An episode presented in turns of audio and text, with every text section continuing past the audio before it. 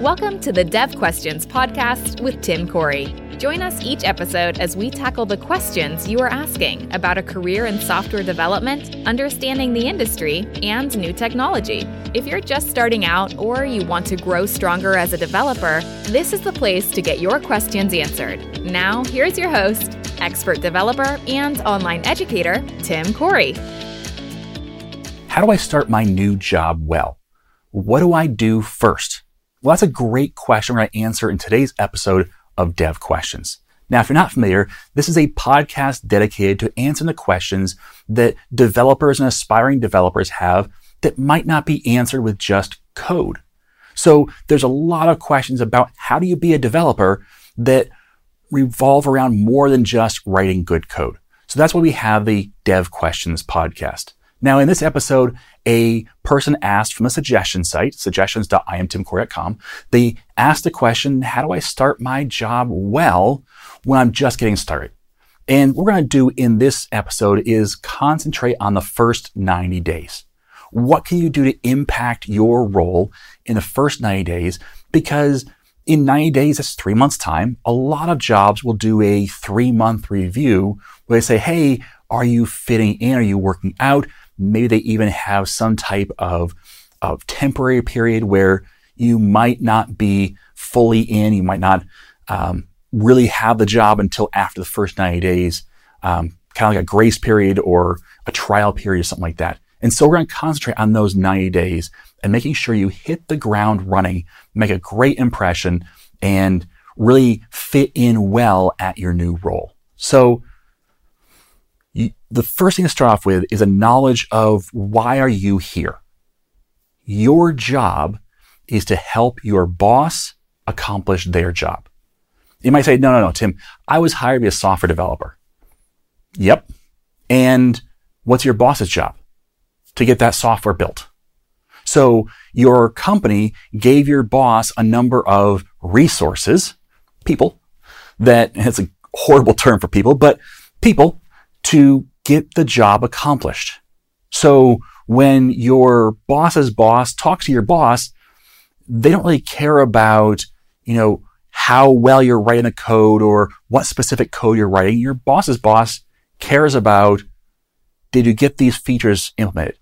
Are these bugs fixed? Are these new things coming down the road? And that's your boss's job. Your boss's job is to accomplish some mission. And your job as a subordinate to your boss is to help them accomplish their job.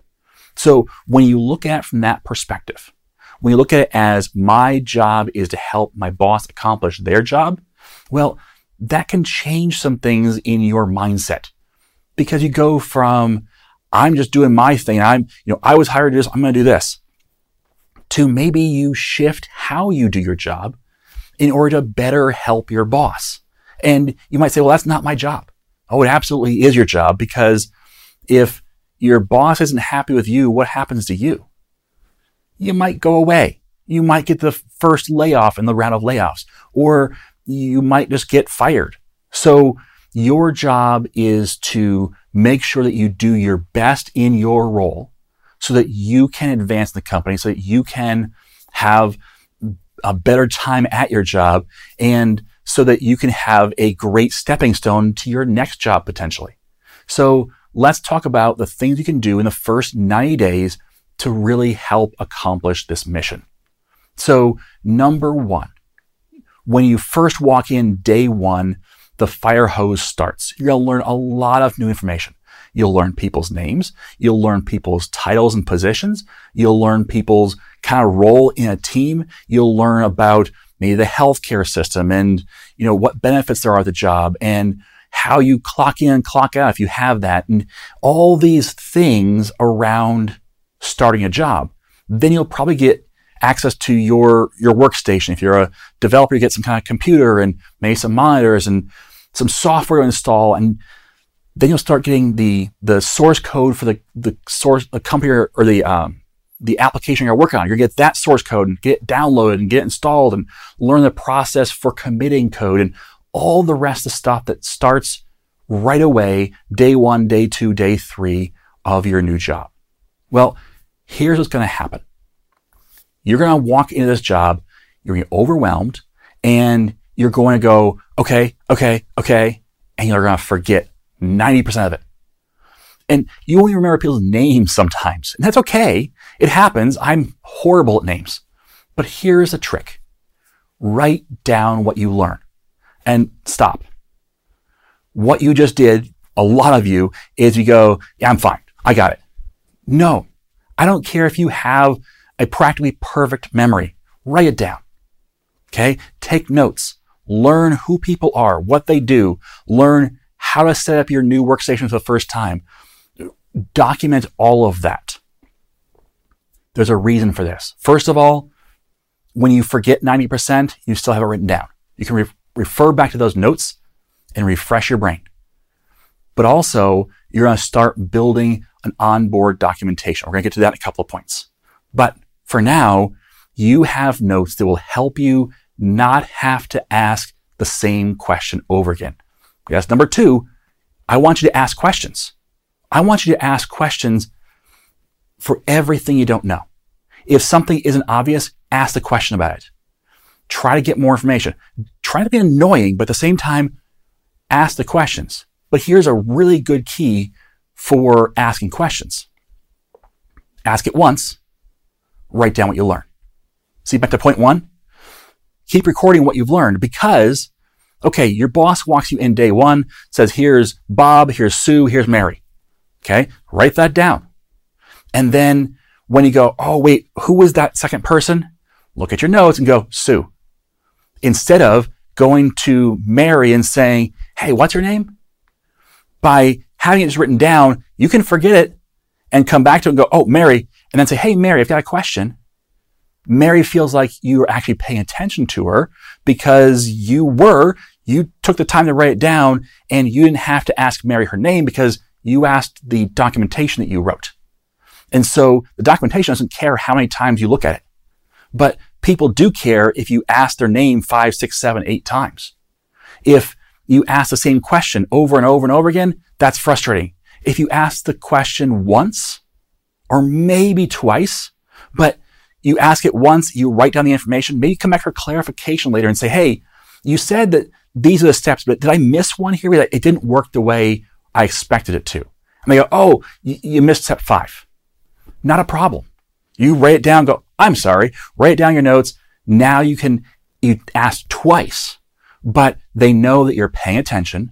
They know that you're working on not asking them over and over again with the same questions, and they know you're being diligent about what you're doing.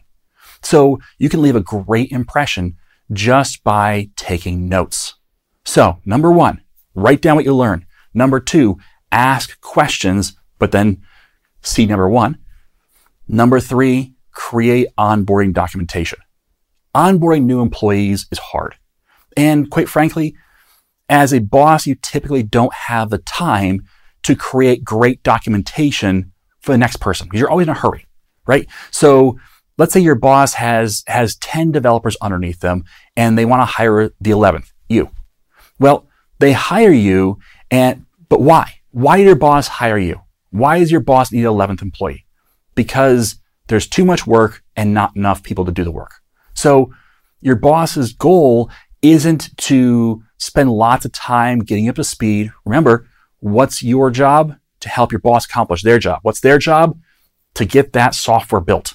So your, their goal is to get you in and building software. So can, that you can reduce the overall load on the department so that more work can be done. And the way to do that is to get you in the job fast. And that often doesn't include your boss sitting down and saying, okay, now we have you up to speed. Let's document everything we did so that the next person that comes on board is easier.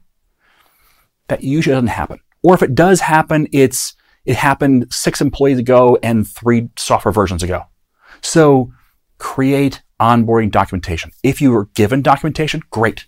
Start from there, take notes, figure out what needs to be updated. Handing your boss new documentation is huge. Say, hey boss, I've gone through, you know, it's 30 days in.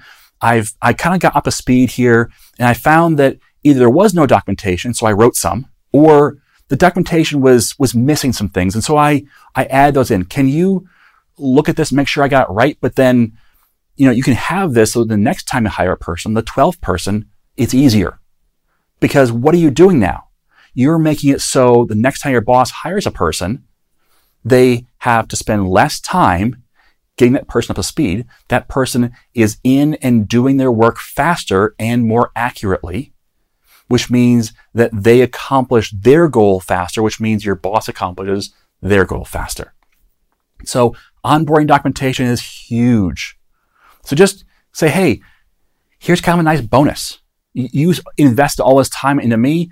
I wrote my notes and turned it into documentation that can help the next person. And by extension, help you. Number four, this is one I see a lot with people who are newly hired on a team, especially young developers, as in you're a junior developer, haven't done this before very many times. Follow their lead. Now, you may come in and you may have gone to school or a boot camp or you've done lots of training online and you've maybe even worked somewhere else before and you know there's a better way of doing this. Don't introduce that day one or day 10. Wait. Learn their process. Follow their lead. When there is a style that everybody does in the department, don't just change it. For example, we used to name all tables in SQL Server TBL and the name. That naming convention has gone out of the way, uh, away from, we've gone away from that naming convention. That was Hungarian notation. We don't use that for tables anymore. Well, some businesses may still. So when you create a new table in SQL Server, name it TBL and the name. Do not try to change it. Okay. Follow their lead first. Now, eventually, after you have experience in the department, you can start talking about the most important thing that you think might be changed to improve processes. Not everything, the most important thing, and go from there. But when a person first walks in, they don't understand the, the history. They don't understand why choices were made the way they were. Maybe you're still using TBL because if you don't, then this automated system over here that knows that t- tables start with TBL uh, won't see it as a table. Okay. So you broke a whole system because you didn't understand the reasoning behind the naming or you didn't understand the reason behind using a certain system or a certain process a certain way. So start by following their lead. Don't try to come in and just be the know-it-all that knows that they're doing everything wrong. No one likes to be told they're doing it wrong. I mean, sure you don't. So why would you want to make a good impression by telling people something they don't want to hear. At the very least, you're making them uncomfortable. I have worked for many organizations.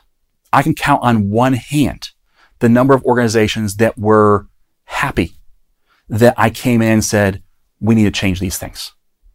Because yes, on one hand, they want the efficiency, but the other hand, you don't know the history. You don't know the backstory. You don't know this and that. And even if you're right and they're wrong, you need to build up some credibility first. So follow their lead to start. Number five, build interpersonal relationships. This does not mean you have to hang out with your coworkers all the time. But you know what? Be friendly.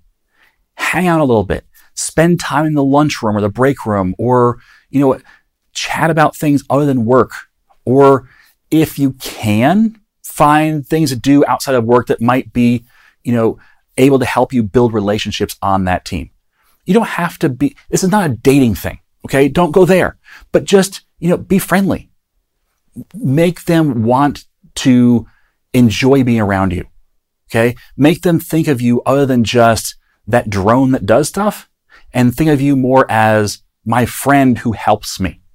So build those relationships in the workplace. Not only will it help you grow in your current role, and not only will it help smooth over some otherwise problem areas that you have, but also when you decide to leave that role or when somebody else leaves that role, their role, then you have a growing network of people that you know that you are on good terms with that could help you should you want to move on later. I have been in organizations where they weren't great. Okay. And there was some turnover, but by building those relationships, what actually happened was I built a network of organizations around my organization that had friends in them. And so when I needed something, when they needed something from me, we would help each other because of the fact that we knew each other. We built those relationships over time. So you don't have to like everybody. You don't have to make everyone like you, but build relationships in your workplace. Don't shut yourself off. Number six, identify a training plan. Once you've been in the role for 30 to 60 days, figure out what are the areas where, you know what, I'm kind of lacking in these areas, or I'd be more valuable to the team if I knew these things. And develop a training plan focused on your role. It may not be the world's flashiest plan. It may not be learning the latest and greatest new stuff. It may be about learning technologies that, quite frankly, are older. But figure out how to be a benefit to your organization and create a training plan about that. And talk to your boss about it. Talk to your supervisor, whoever that is, and say, hey, these are the things I'm looking at learning in order to be more valuable to the organization. What do you think? And do you have any input? Maybe you want to rearrange some things. Maybe you have some thoughts about what I should and shouldn't learn. Identify a training plan. That will help you grow in the role. And you may say, well, Tim, I don't want to always be in this role. That's fine. But you know what? Having work experience is huge. And having a boss who can see you're working hard and getting better at the role is huge. And when it comes time to get a raise, you want your boss to be thinking positively of you and thinking about the fact that you're working hard towards something. Now, this is not a guarantee that your boss is going to give you anything. I've had bosses that it doesn't matter what you did, you weren't getting anything. That can happen. But work as well, hard as you can in that role. Take the time, develop that training plan, figure out how to be better in that role. Do what you can do. And you know what? That's all you can do. Do what you can do. Because if you don't do what you can do, then why would your boss do anything for you?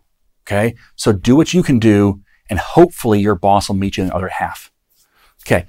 Number seven, work towards independence. Not independence from the company, but independence from oversight.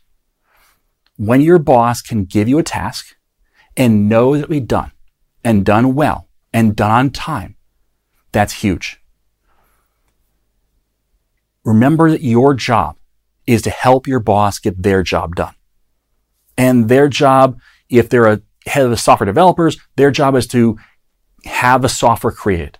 Well, if your boss knows I can just take this, this task and give it to Tim and know that it's going to get done, then they don't have to worry about it. They can spend less time focused on you, which means that you are more valuable to them.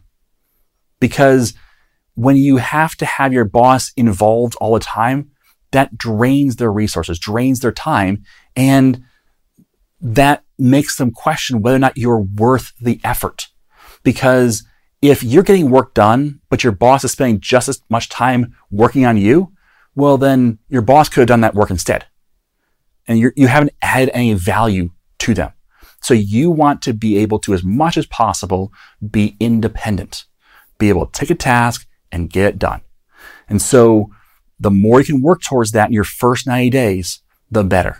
Because that will, when you get to that 90 day evaluation mark, if you have a training plan you've enacted and are working on, if you have built good relationships in the, the organization or the department, if you're working towards being a independent developer and you have written good documentation, you're following that documentation, you are a team player, you're an ideal candidate. You're an ideal employee and that should be reflected in how you get treated. Now, again, I do want to say, not all organizations are great. And there are organizations that it doesn't matter. However, you can't really say that it's your organization's problem if you haven't done what you can do in your role. Now, if you've done what you can and your organization still isn't seeing that, isn't um, acknowledging that, isn't you know, helping you grow in your career, isn't giving you raises, those kind of things, you can look at moving on. But having done all that you can, you now have a great story to tell your next potential employer. You can talk about here's the things that I did and here's how it just didn't match up with what my employer reflected back on me with. Okay. And so then it's a great story about why you're moving on. Okay. I did all that I could over two years, over three years, and I just didn't feel like it was being reciprocated. I didn't feel like I was going anywhere, even though I was working very hard to be a better employee every day. Okay. That's a great story to tell your next employer. So whether it benefits you now or later, it's important you go through these seven steps to really launch yourself well into your new role and make sure that you become a extremely valuable employee. All right. Great question. Thanks for asking it. And as always, I am Tim Corey. Thank you for joining us for this episode of Dev Questions. Tim is committed to making it easier for you to become a developer. If you would like to help make more content like this possible, please like, subscribe, rate, and share Dev Questions. You can also send your questions to questions at iamtimcorey.com. Until next time, remember, you are too smart and your time too valuable to waste it making all the mistakes Tim did. When you're ready to learn to think and code like a professional developer, head over to iamtimcorey.com and enroll in a course.